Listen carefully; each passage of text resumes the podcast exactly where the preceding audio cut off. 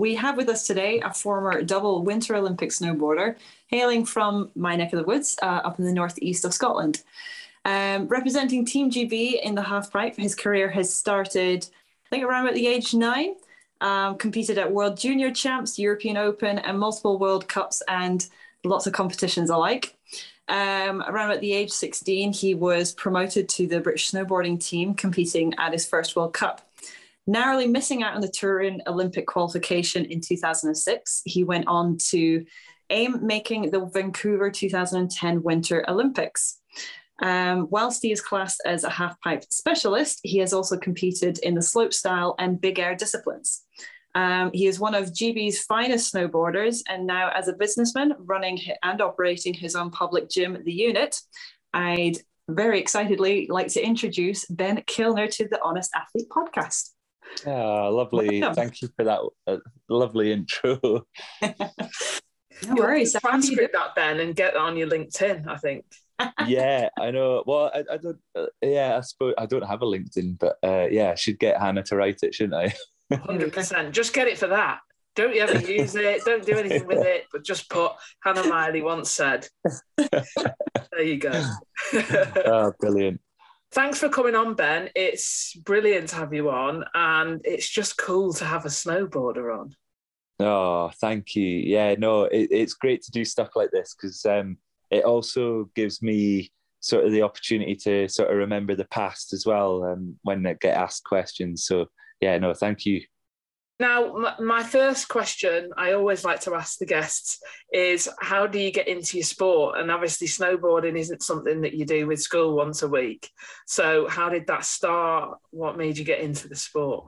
Yeah, well, I think I don't know if you remember when you were a child. We, we seem to have a lot more white winters uh, in Scotland, um, and I think it got to the point where uh, our schools were closed so often that everyone went sledging at their local sort of hill or golf course. For me, it was um, it was honestly it was about 300 meter walk to the the third hole at my local golf course, and that's kind of where I saw the first ever snowboarder. Um, and I think I'd, I'd taken my sledge, so I, w- I was just trying to stand up on my sledge to start with, and then uh, my mum and dad bought me some snowboard lessons um, up in Glen Glenshee, and that's kind of where it all took off. I was just that annoying kid that pestered my parents to take me up to the hills almost every weekend. Then from that point, certainly think I can even remember even when I was younger, standing on the snow, uh, sorry, standing on a sledge, not quite replicating snowboard, but just being the rebel kid of who could stay on the longest or stay standing. Never my forte. Prefer it when the snow was more in liquid form than in the sort of snow frosty form.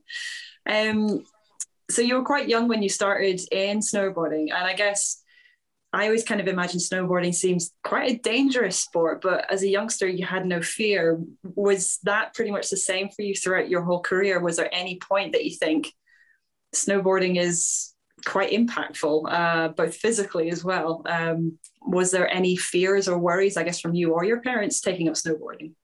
Yeah, I suppose when you, I mean, when we all, when we're all young, we are all fear, fearless because we've not yet learned about injuring ourselves or hurting ourselves. We don't really know what pain is.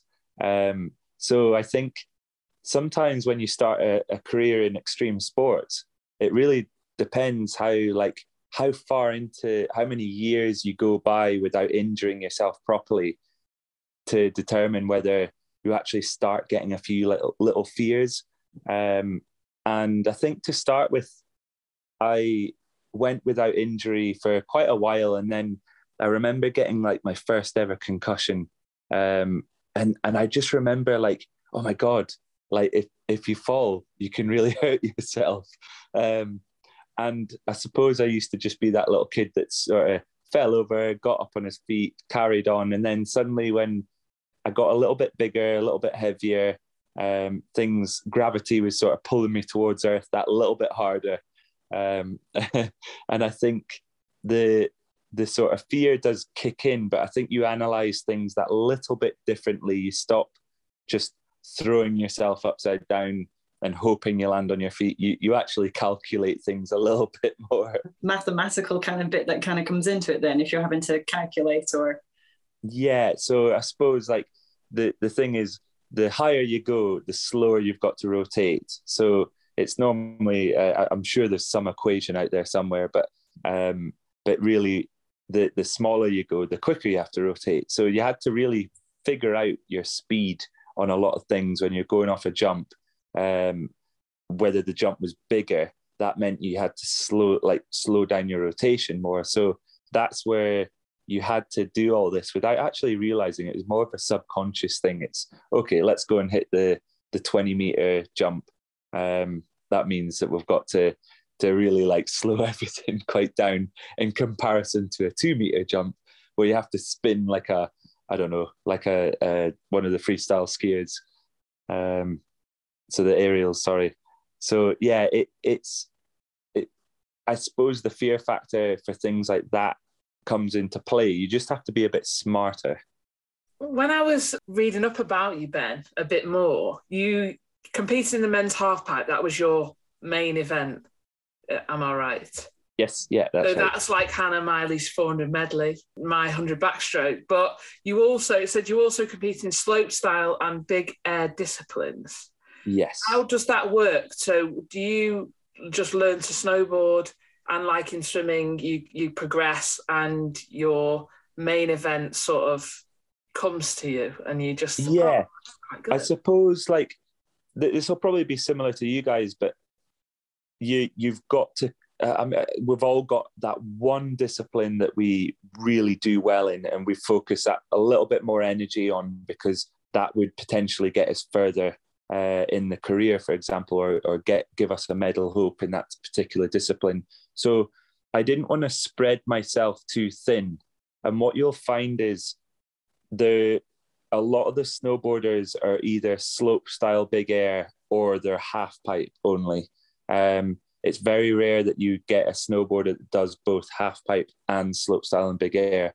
But I think they both complement each other. Um, it's kind of like if you just focus on front crawl, for example, it well will help with one part of the medley, um, but it doesn't. It, it, it, you're better to almost in the medley. I suppose it's better to be like the better at, at everything individually. Um, if this makes sense, jack of all trades almost. Um, but so for me, it was kind of like I couldn't spread myself thin. I couldn't be jack of all trades. I had to be the sort of master of one, um, which was half pipe. So that that's that's quite common in snowboarding and skiing, like freestyle skiing. Um, you tend to find it's very rare that we're we're we're very good at both at Olympic level. So for those listening who might be coming into this not having much knowledge about snowboarding, could you give us a like maybe a brief description on those three disciplines like what separates them why uh, what makes them different from each other yeah, well, half pipe is extremely technical. Um, it requires absolute precision um, because half pipe walls are the, the, an average Olympic half pipe is probably between 22 and 24 foot high. So to give you yourself a, a sort of an idea that it's bigger than most houses, um, the and, and that that the transition. If you were to jump too hard on the transition, you would fall down the the transition that little bit further. But that feels like jumping off a two story building um, just onto the flat ground. So if you get it wrong, it goes really wrong. Um, but if you get it right, it, it's it honestly it feels like you're floating on clouds. Um, and I think that there's so many variables to half pipe uh, in comparison to slope style, where you're just calculating speed. The the jump's the same, uh, the landing's the same, and you just make sure that you've got the right speed for that. Whereas in snowboarding, you've got to have the right speed and you have to have the the right takeoff um, every time you you you go up in the air in half pipe. So um, I think that I can't say that slopestyle and big air is easier at all, but I think if you ask most snowboarders, they would they would definitely say that half pipe is far more technical. I now feel like I'm going to be watching the Winter Olympics. Like I know all of it now. I can commentate. Don't worry, family. We can mute the TV. I've got this. Thank you for that. It's really good to learn, obviously, new, new things. That's what this podcast is all about, and speak to athletes like yourself. But just going back to your start in in snowboarding, basically, started competing at age ten, and then I've got next became British champion at age thirteen. Now that's not normal, surely, because it's definitely not instrument. It's like a slog. It's like I started at nine, you know, I just got my first title at 18. Whereas I was like reading the information, I had to read it like four times. I was like, wait, age 10, age 13. Is what was that like at 13 winning British champs? Um, I don't know. I, it's very hard because see that point in I suppose my my career that that was kind of the start of the career I would call it because I just enjoyed it every year. It was every winter I was snowboarding between the ages of sort of 10 and 13. Whereas all of a sudden, as soon as I hit 13, uh, I went straight out to Canada, continued the season. Um, and that was that that was where I think everything really progressed. The the British champs was just kind of like a although I went there to try to win, uh, I don't think it really soaked in that much. It, it was almost like I, I, I, I always remember Salt Lake City games where had just been half pipe had just been on, and that was when I was like, oh my god, I want to get to the Olympics. Um, I want to be at that level, and I think what I was doing that that particular season was I was going straight out to uh, California to go compete in my first kind of international event and all the olympic medalists were competing in the same event. So i was like completely thrown in at the deep end uh, from the sort of british competitive scene to the complete international scene. So it that was kind of like a the, the, british championships not I, am not going to demean it whatsoever because i was so happy to win but um, it, I think my focus was on the bigger picture at the time. For someone so young, that's such a mature perspective to have, which is really, really quite impressive. And you mentioned there, you know, by the age of 13, you're traveling Canada, California. How, what about schoolwork? Because I guess being a snow sport, snow's not always around in Britain. You probably had to travel to find the snow. So, how much did that impact, I guess, education and balancing that sort of sport athlete lifestyle with schoolwork? Yeah, so I, I, I, suppose I'm quite lucky in a sense. Like I started snowboarding when I was in primary school, so my primary teachers actually spoke to to the Banchory Academy and almost give them a, a like a little heads up that uh, I'm I'm a snowboarder. I, I, travel every now and then. I take time off, um, and I think that helped because I was on I was basically on a mission that I didn't want anyone to sort of hold me back. So and you know what, Banchory Academy were absolutely brilliant. And they are with anyone that's got a sporting promise. Um, they they don't want to be a barrier. So they they arranged to with my teachers to tr- sort of project uh, further into the future in their sort of classroom and get all this homework gathered for me uh, and then I used to travel away with it uh, with all these books. Um, and I swear that's probably where most the uh, the sort of baggage allowance uh, came from was paying for the, the, the weight in books of homework. so um, yeah, and then I had some brilliant uh, teammates who also helped me. I had some mathematicians, had someone that spoke fluent French. Um, so it, it really helped me on the road. And so, following on from that, then I was just, I'd love to know what the trading split was like, well, what it is like for a snowboarder, and how does that obviously you fit that your education around that, but how much of it is actually outside in the snow? Yeah, how you'd word no, it. that's a, like... it's a good question. Yeah, yeah. So we um, typically you would if you were on like a long camp, um, let's say you were out there for a month, you would you would stick to a fair structure of about four days on, one day off, and then you would do three days on and then one day off. and you would stay with that as much as you could. But if the the weather implications obviously played a huge part. So if there was a guaranteed five days of sun and then you saw that there was a storm coming in, you would just maximize your time and be um, basically training fairly smart across those five sunny days um, to make sure you really sort of you really sort of made the most of that weather window. Because um, a lot of the times you are battling with the the elements and things can go either windy or cloudy or snowy um, it's been too cold as well at times. It's been about minus 40 in some places where we are and you just can't train in that. Makes me kind of appreciate the heat of poolside. Well i was gonna say you're so lucky. I love ponds forge. Yes.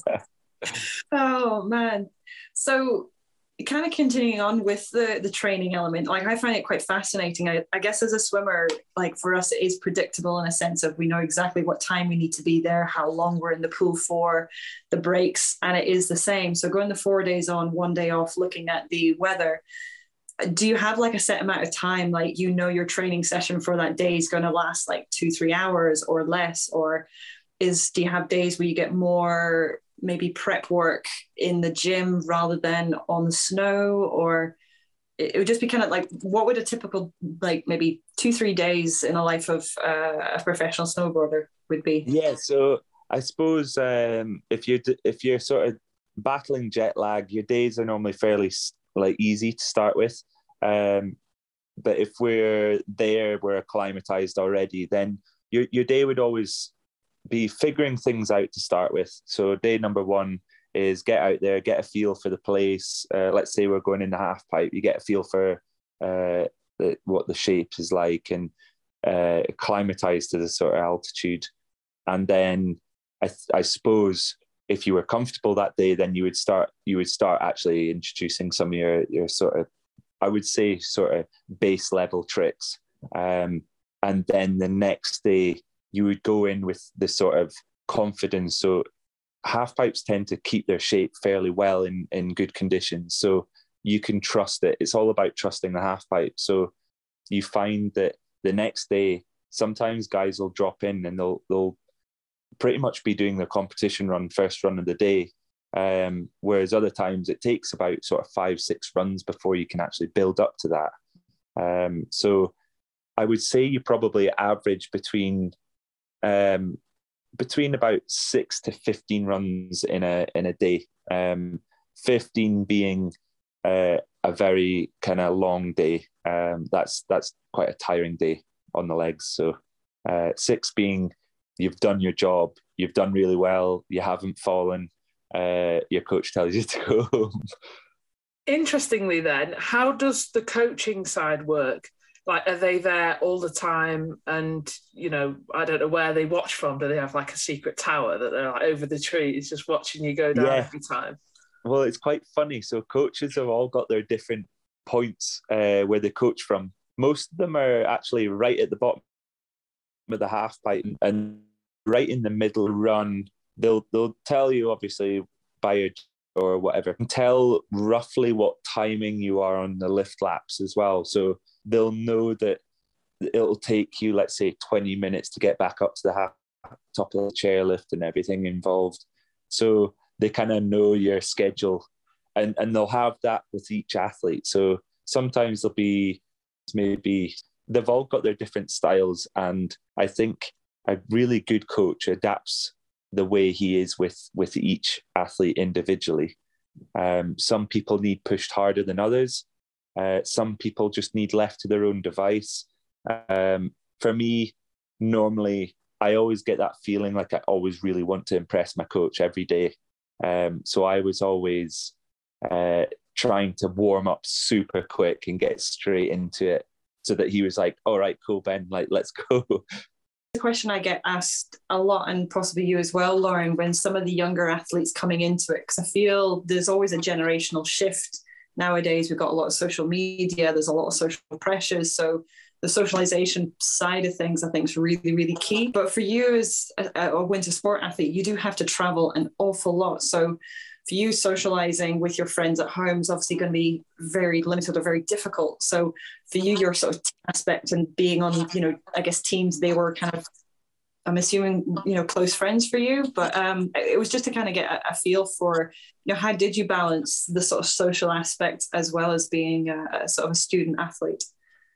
Yeah, I mean, that was actually really hard. I think you were especially as I sort of formed into a bit more of a serious athlete, I had to start uh, saying no to the these sort of social.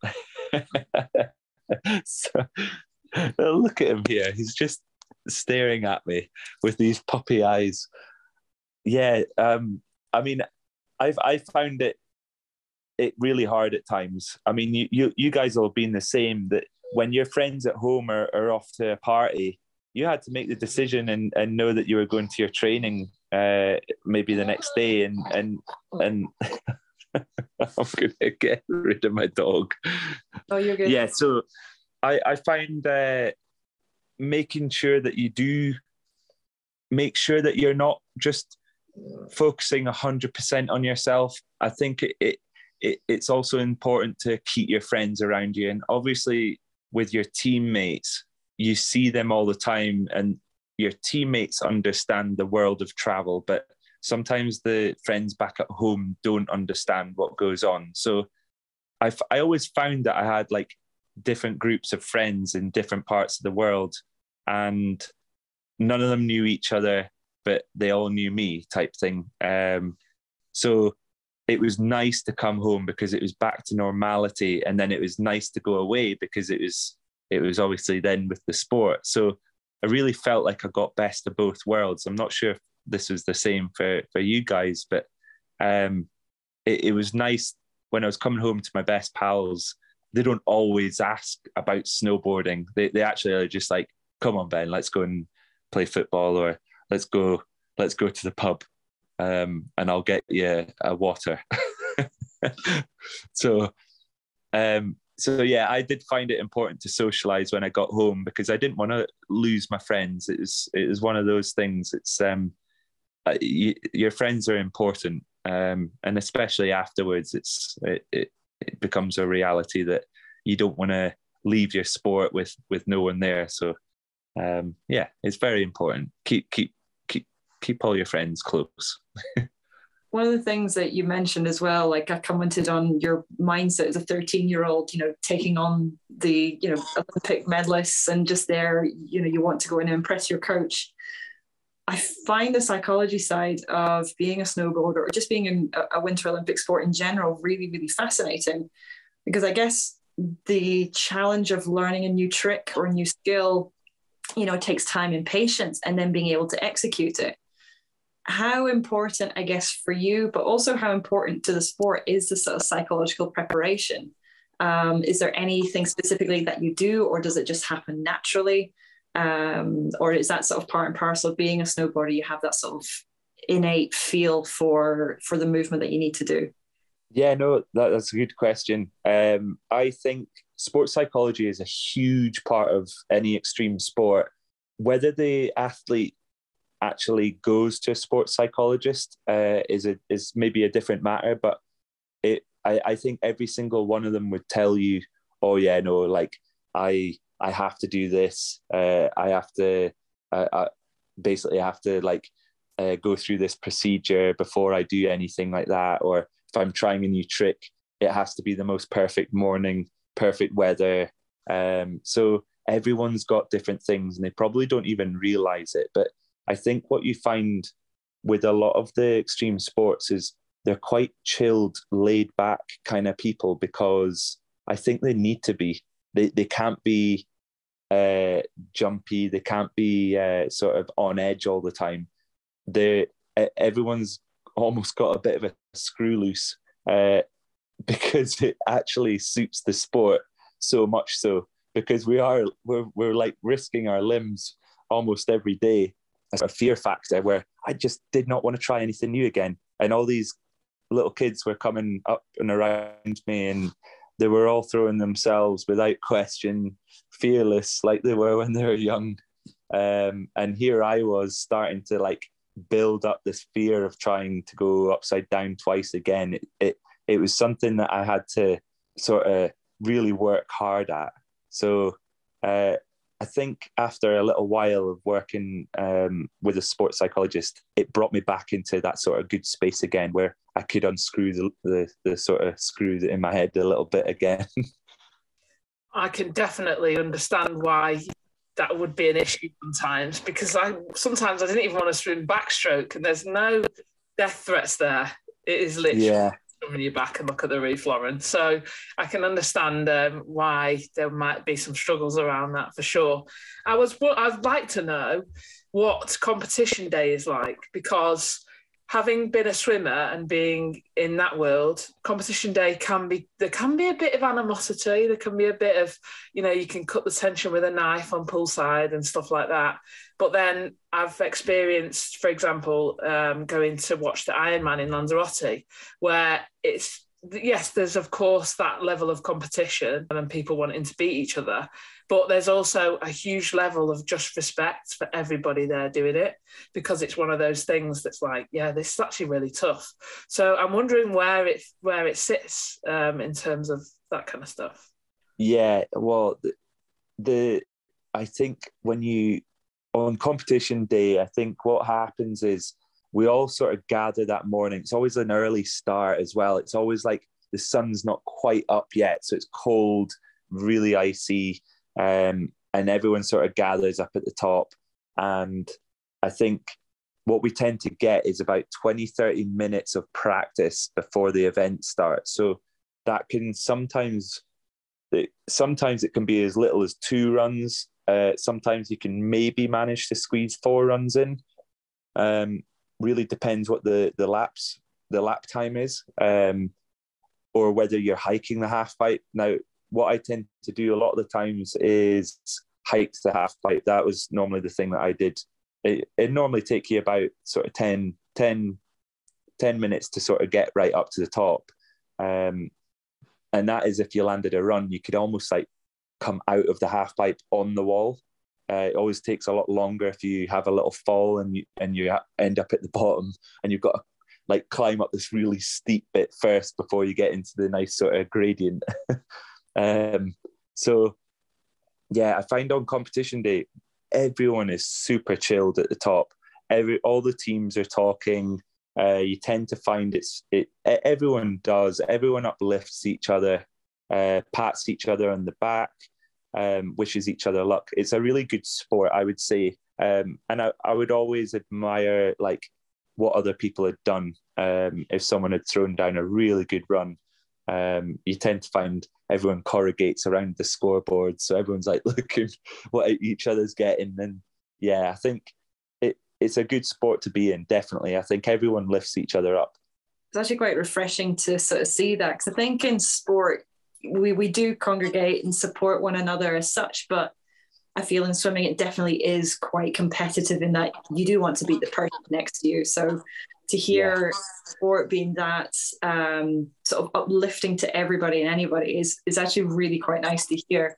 Um, did you, well, I've kind of got two questions. I'm quite curious. On competition day, you kind of mentioned everyone's has this sort of set routine, you know, perfect mornings for some individuals and all that. Did you personally have any quirks or little things or rituals that you did? Um, I find athletes tend to like, as a swimmer, I used to always spin my arms around four times for fly, eight for back, four for rest, eight for free. For me, emulating 400 IM and that was just what I did. And I always cracked my neck to the left. If I didn't crack my neck to the left, it, it was that was it. it was kind of game over, kind of. So for me, that was my personal quirk and little thing that I did before my race to settle me out. Do you personally have anything like that? That kind yeah. of yeah, no, I I definitely do. So uh, I had to put my right boot on before my left, um, and if I'd if I put my left boot on, fully tied it, I had to undo it and take it off and put my right back on again. Um, so that was my my. I, I don't know why I got it in my head, but I'd read about um, the Greeks used to apparently do that uh, about putting the right shoe on before the left, and I, I it just stuck in my head, and I was like, oh, I'm just going to put my right boot on then before my left. So that was one of my rituals, but that had to start off like basically in the car park when you were actually putting on your stuff um, before you're going up the hill. And I think my sort of second ritual was probably just clapping my hands before I dropped in. Um, that was the one thing. And I normally did a little bit of a like an ollie, like a little jump just before I popped in. Um, and that was, I think that's kind of the, the, the only rituals that I ever had that I always did. And I knew I did it because I, I needed to get them in because it, it just meant that game was on. Uh, so yeah, I can imagine in swimming though that you want to do the same thing every time. Um, whereas on on a, like a re- really cold day where it's like blowing a hoolie and it's snowing and you're competing in that, sometimes you tr- you don't want to do these things. You're just like, oh, just get me down. I want to get a hot chocolate. Oh, I love to use the phrase blowing a hoolie as well, because I'm pretty sure there's going to be some people thinking, what on earth does that mean? I'm one of those people. I heard it and I was like, yeah, these two are in their own language now. Sorry, I'll keep it minimal. No, it's fine. It's good. It's good. no, it's all good. Um, so, was there a particular trick that for you was like a go to that you would always do, or you're always striving to work on having it different each time? I guess again, kind of referring back to swimmers, you know, we have the four strokes. we always knew butterfly, backstroke, breaststroke, freestyle, and it was just all about time getting quicker and quicker. For a sport like snowboarding, I guess it's all about, you know, is the tricks. It's the is it how much air you get as well? Does that get included in the points? And yeah, yeah it's kind of it's quite gymnastic based. I feel. Um, so yeah, could you just describe a little bit more about, I guess, how the scoring system works, and for you, what your favorite trick was, or your kind of go-to trick would be? Yeah. Um, so yeah, so the judges are looking for uh, amplitude. Uh, they're looking for variety. Um, so that means like your variety. You've got four four rotations to basically spin on. Um, there's actually a lot more than that, uh, but I'll not get in too technical. But you they, they look for you to spin in all the directions uh, that are possible.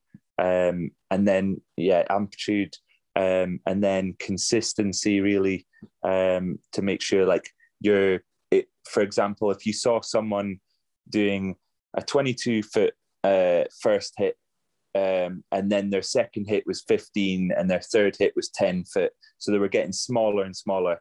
They would dock you down on that, whereas they actually like to see an average height they like to see consistency all the way down. Um, and then there's obviously docking for hand touches, uh, bum drags, uh, for basically not clean lines. Um, so you you need to keep like a clean edge. So you'll see quite a lot of this. You'll probably analyze it next when you see it at this Olympics. But um, if you see someone that does a really spectacular run, but they make it look easy, then the judges will reward that so much more. Um, and absolutely love it in a new trick that's never been done before, which has basically scored you. Uh, I mean, you've seen some of these uh, scores from Shaun White uh, at the X Games where he gets a perfect score. Um, it's because he's basically done a run that's never been done before. Um, so they therefore they they tend to reward that. They're like, okay, this is the best run that's ever been done.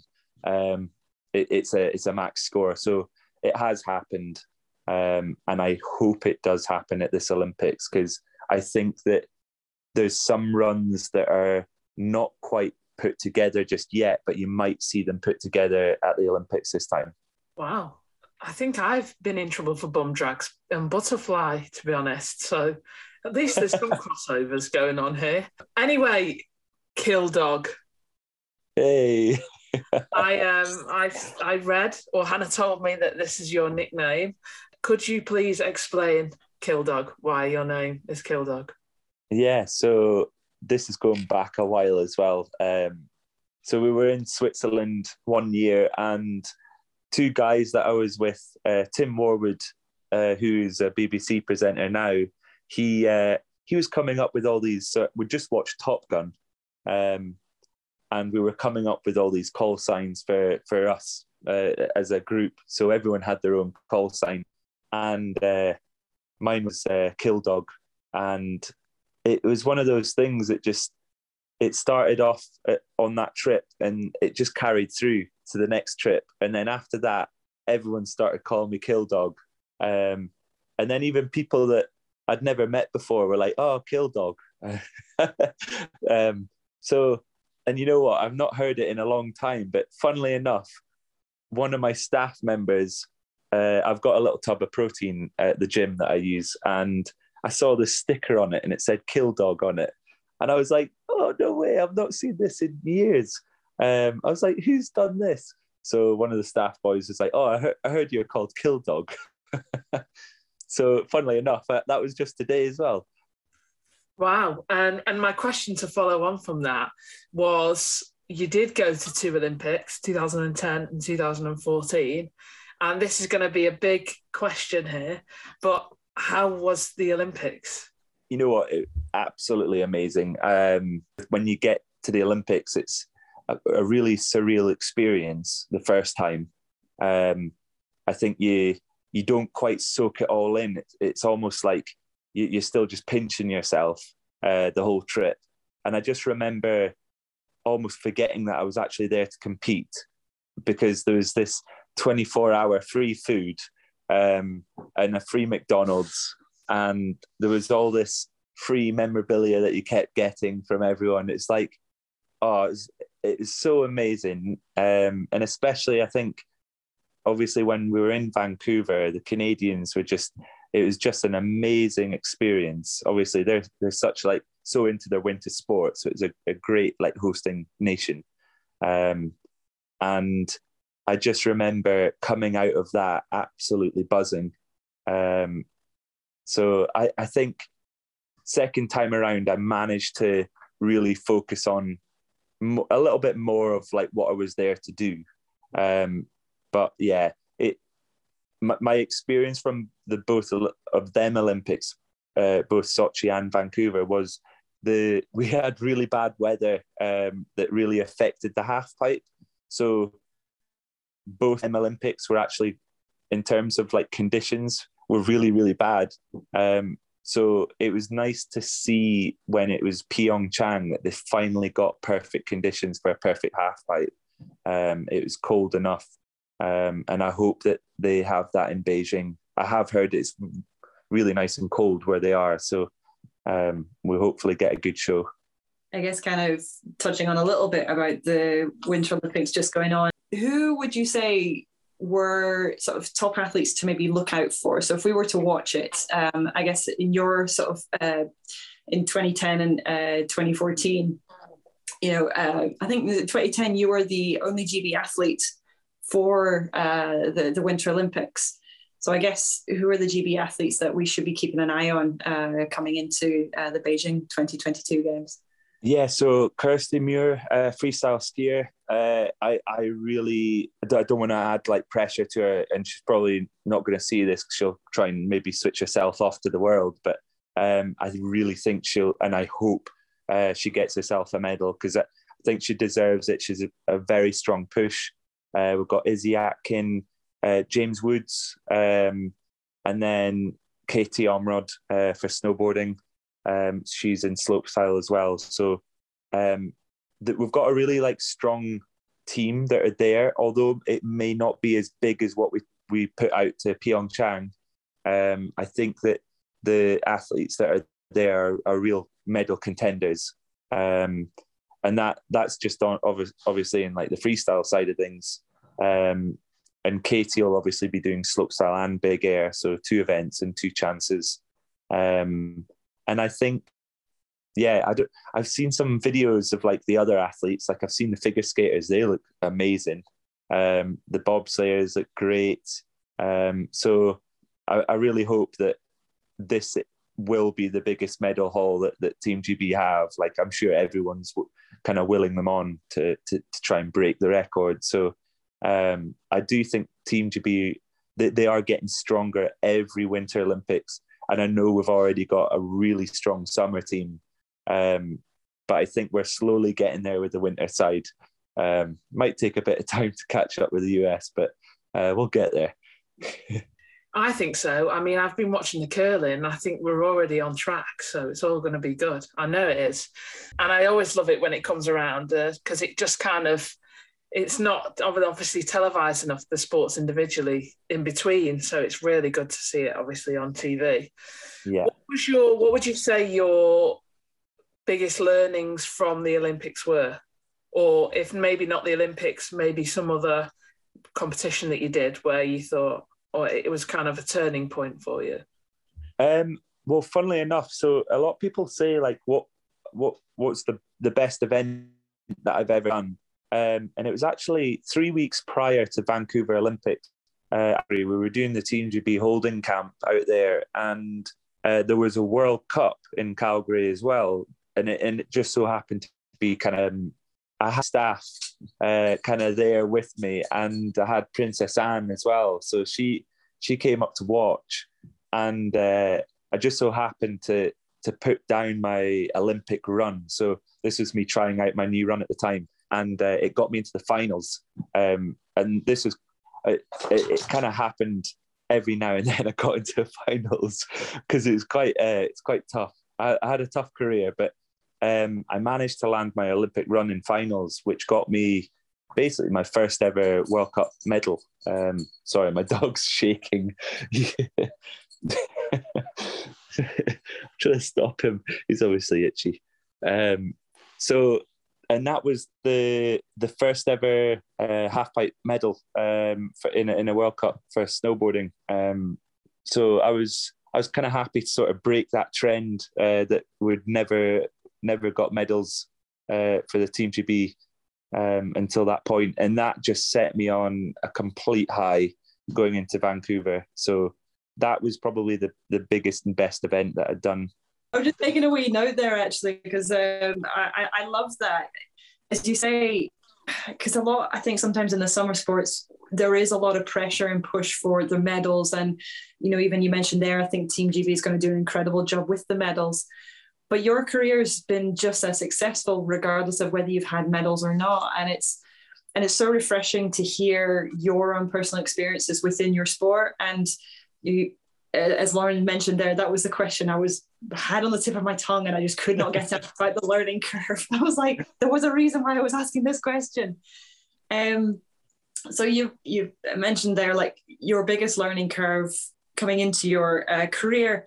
What about as a youngster? If you could speak to yourself, uh, you know, after all the years of experience that you had, the little ten year old you starting out what advice would you give yourself you know would you change anything or would um yeah what, what kind of key words would you kind of say to yourself to 10 year old ben um i think i would have probably told like my younger younger self to push harder quicker um i think i like not not that i regret anything because it kind of forged the way I, I went anyway but um, I think I hesitated at the start. I didn't know if I actually wanted to do snowboarding until I was about 13. Um, that's when it really it really kind of took off. And when I started at nine, um, I think if I could go back, I would I would almost tell myself, "You're going to get to the Olympics, but you could go, you could get to Turin." Um, and because I I narrowly missed out on Turin, I, I was sort of five points short of qualifying, um, and it that but that was what I that completely fueled me to get to Vancouver. It made me so annoyed with myself that I hadn't completely pushed earlier, and I think I would just tell myself to to to basically get on with it a bit sooner. Um, stop stop faffing around uh, trying to still play uh, golf and tennis and uh, trying to do all these other things. Just get, stick to snowboarding. Um, but no, I can't. I can't fully beat myself up. But I think that's one of the things that I would kind of tell myself, uh, my younger self. Um, but other than that, I think I've escaped as many injuries uh, as I could. There's obviously a few that I, I definitely couldn't escape, but uh, I would try and uh, pop up to every point before I dropped in uh, before I was actually breaking bones, I would have stopped myself and just said, "Just think about it, Ben. Just save yourself." I would have told Ben, "Don't worry about it. In three years, you're going to become British champ. It's fine." It's um, I'm going to bring it down a bit because I think it's important, uh, and we have spoke about things that have been tough already. But I think it's important for people to hear that it's not just all the highs; there are lows as well. And so, if you wouldn't mind sharing, I would love to actually listen to maybe your one of your lowest points or your lowest point, and was it due to injury or just something mental or anything like that? Yeah, I mean, I've got two. Uh, I've probably got two low points. Um, the first one being actually after Russia was. Uh, I, I, you probably heard of like Olympic blues, um, and I definitely had that. I, I, I was on such a downer after Russia. Um, I really wanted to perform better than I did, and I was very hard on myself. And at the time, my sister moved out to she was working in hmm. Dubai and um, I, I'd gone home and I was just like, okay, I'm just going to take a bit of time off. And I was on a proper downer. And I, my sister phoned me and just said, Ben, get yourself over here, come and stay with me for a month. Um, and and that that really like it was a good time uh, to sort of think. And and obviously, when when Russia was over, um, that was sort of still in the middle of the peak of the season. this is what he does. This is I, amazing. ignore him. This is getting clipped into the snippets. It has to. Normally, it's a cat that does that. Yeah, I know. No, this is when I ignore him. He starts to. He starts to like. I can wear him as like a, a hot water bottle around my neck. Um, but yeah, so he's obviously understanding that I'm talking about my low points. So he's trying to cheer me up. Um, my my second low point was uh, when I broke I broke my pelvis in uh, 2016. Now th- this was on the build up to to basically uh, trying to qualify for Pyeongchang, and it put me out. I, I couldn't really walk. Sorry. come on, come on down. There we go. All right. Oh dear. Right. So back to story. Um, so when I broke my pelvis, um, yeah, it, it, that put me on a bit of a downer as well. I couldn't walk for six weeks. Um, it, it put an end to that sort of year of training, but I kind of wanted to prove to myself then at that point that I needed to get back on my feet. I needed to get back competing as well. Um, so I, I made it a mission to obviously get back snowboarding. And the, the first event that I actually was recovered for was British Championships again. So um, I went back out to Switzerland where it was held and uh, I managed to win. Um, and at that point there, I think uh, I'd already spoken to Anne Thompson that worked for BBC and I'd told her if I win, then I would retire. So I wanted to finish it on a high. And I think mentally it was one of those things that I had to sort of make that important decision that I'd really, really tried hard to come back from like my broken pelvis. Uh, but I, I, I couldn't see myself getting back to the Olympics. Uh, I had to sort of take that reality check. So that was a really hard point. Um, and when I won, Anna uh, and published the the sort of article of me retiring, and and and that was it. The decision was made. So um, I felt really good about that, and I don't regret any bit of that now. Uh, I'm really happy I did that. So that that fixed me. Um, I think it made me sort of come home with a smile on my face. That's actually again really quite refreshing to hear because some athletes might not get the opportunity to have their way of finishing a sport the way that they'd like to. Sometimes it gets taken out of their hands. And for you to feel satisfied that that was how you wanted to retire, you know, it's it, it's really positive to hear, and especially being able to come back with a smile on your face and still finish the sport that you love, still enjoying it. So how how's the transition been? So what what were the steps once you retired, going into I guess the next chapter in your career? Where where did that take you?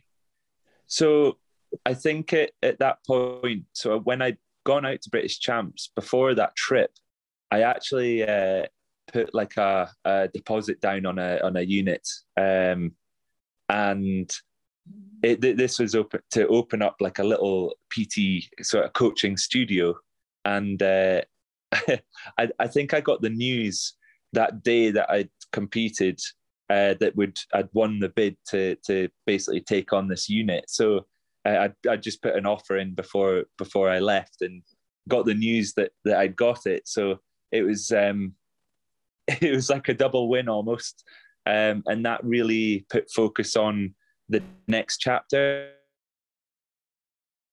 Literally, uh, it was all about trying to then get myself into sort of this sort of business mode, which I'd never ever been in. Um, and you got to obviously when when you start your own business, you just got to learn on the road. You can't, you, you don't know half of the stuff. Uh, no one teaches you any of that. So um, that that was sort of the next chapter. Then it was uh, it was all focused on starting a gym. Did you have the idea to do that? Did you want to do that for a long time? Like, did you um, start thinking about that before you actually retired, or was it something that happened like, right, oh gosh, I need to get into gear now? Because there is a bit of a stigma or a misconception around uh, sometimes athletes feeling like if they start to think about their career afterwards, it's they're not fully focused correctly on what they need to do now. Whereas actually, yeah. it's a good thing to have an idea.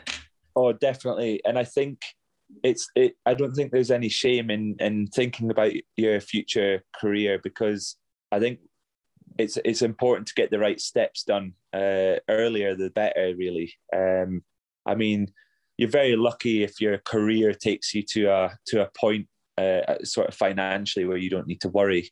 Um, and and i find a lot of people sometimes fall into this sort of roles naturally uh, whereas other people have to literally get home and they are in the real world uh, where things are not done for you. Um, so like like me, so like all of us. So yeah, I, I find I think it's trying to make important decisions. So when I was kind of on the road, this is a long time before I actually did my PT course.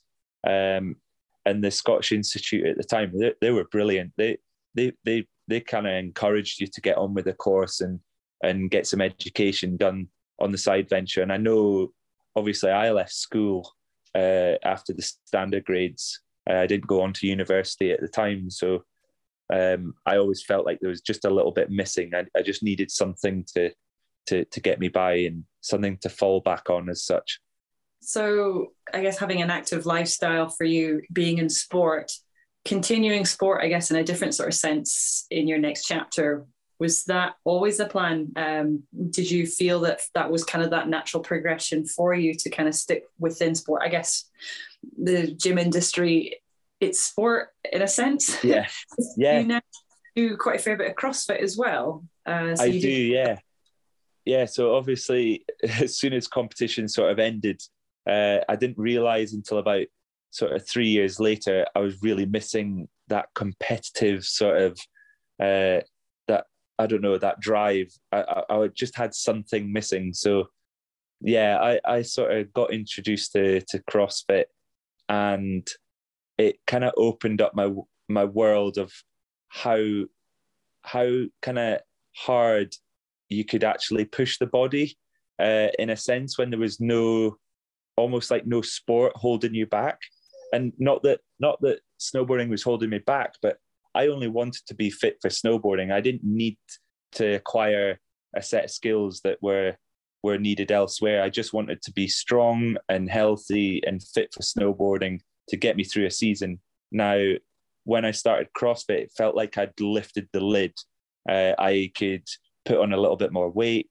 Uh, I didn't need to like watch myself because obviously when you're a lot of the snowboarders you'll find are quite like agile and kind of light like cats whereas uh, now I'm more like a, a dog, I suppose.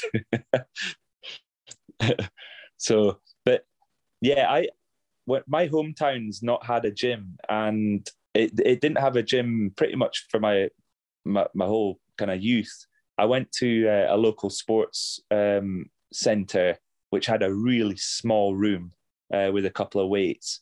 And I always said to myself that if I retired from snowboarding, that I would start a gym in, in my my own town. So that's where I think that that's where the idea came from. Um, that's why I chose Banchory um, it, because it was my hometown and I knew that it was something that was missing. Do you still get on the snowboard? And if so, do you still do all the tricks and show off in front of everyone, or do you just go, "No, I'm just going to enjoy it and just I don't know what, what's that like now?" Oh no, I definitely get carried away very easily. Uh, you could almost say that there's like, I don't know if it's the lack of fear or stupidity now, but um, if if someone's built a jump down at the local golf course, then it just it, it just I don't know some trigger goes off. I just have to do a little backflip, and then I can at least go home happy. But um, yeah, I funnily enough over lockdown last time um, when the mountains were closed, we had so much snow uh, around us, and my neighbour bought a snowmobile, and he actually drove it down to the house and uh, came and picked me up. So we went snowboarding off in the in the fields, um, and he pulled me along. And I mean, it, it was the the best season I've had in a long time. But uh, I mean, that's what good neighbours are for. But um, but yeah, he uh, he bought the snowmobile. We enjoyed the the winter whilst it was here, and then he went and sold it, and and that was that. It was um, so that's my last time I've been snowboarding, but I really am hoping to to get up this year to Glenshee. Um, that's if the snow arrives. It's still very warm. I love the fact as well that snowboarding is still very much a part of you and who you are. And I guess sport teaches us a lot of things. You know, we learn a lot about ourselves. There's lots of life lessons along the way.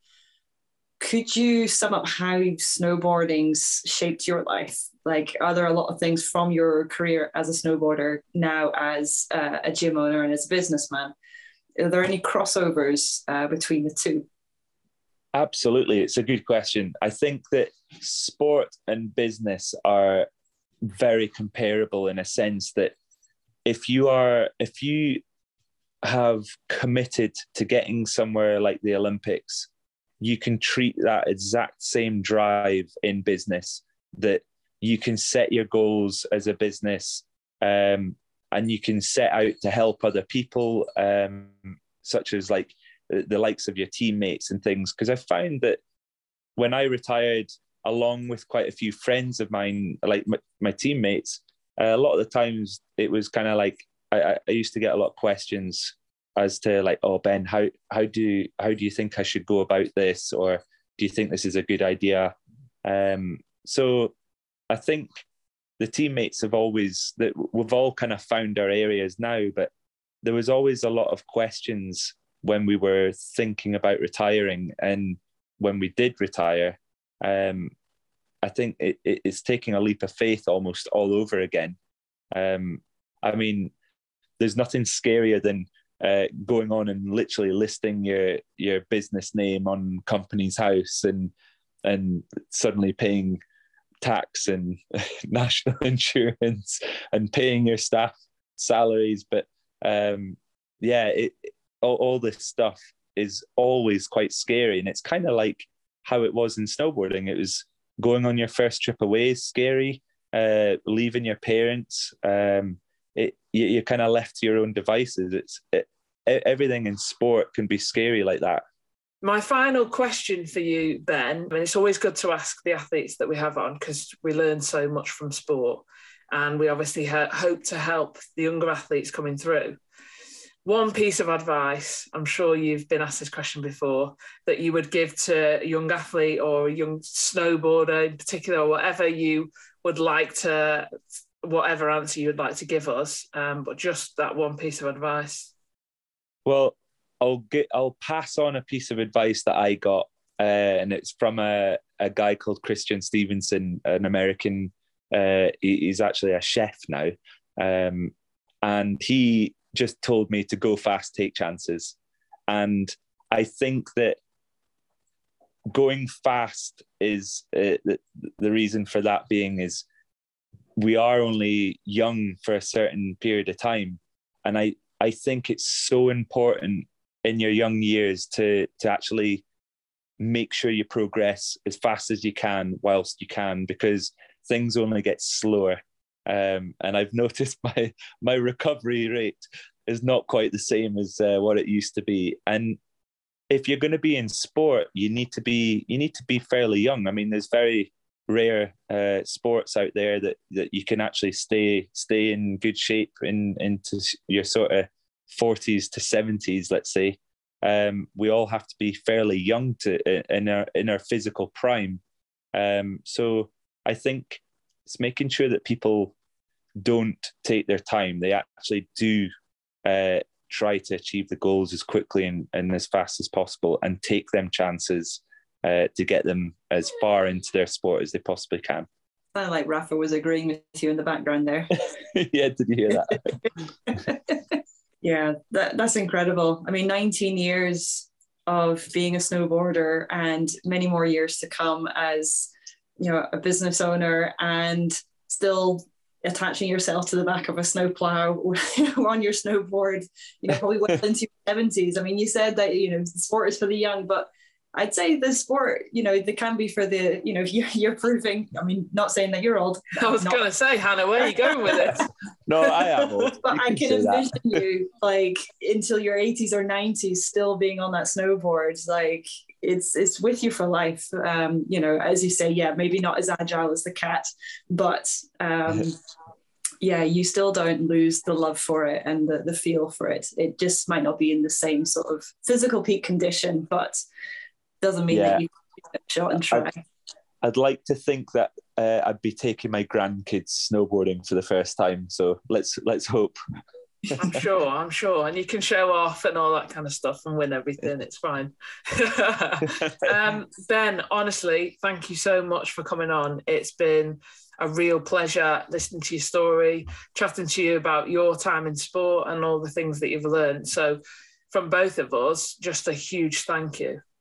No, thank you guys. Honestly, it is nice. Like I say, it's great to to get the opportunity to sort of reminisce in some old memories. So, uh, thanks for asking the awesome questions. Thank you for listening to this episode with Ben. It's been brilliant, as I said before. Um, we really appreciate you coming on. We have a new guest as well next week on next week's episode. So we look forward to you joining us then. But to finish off, thank you, Ben, and we will see you next week.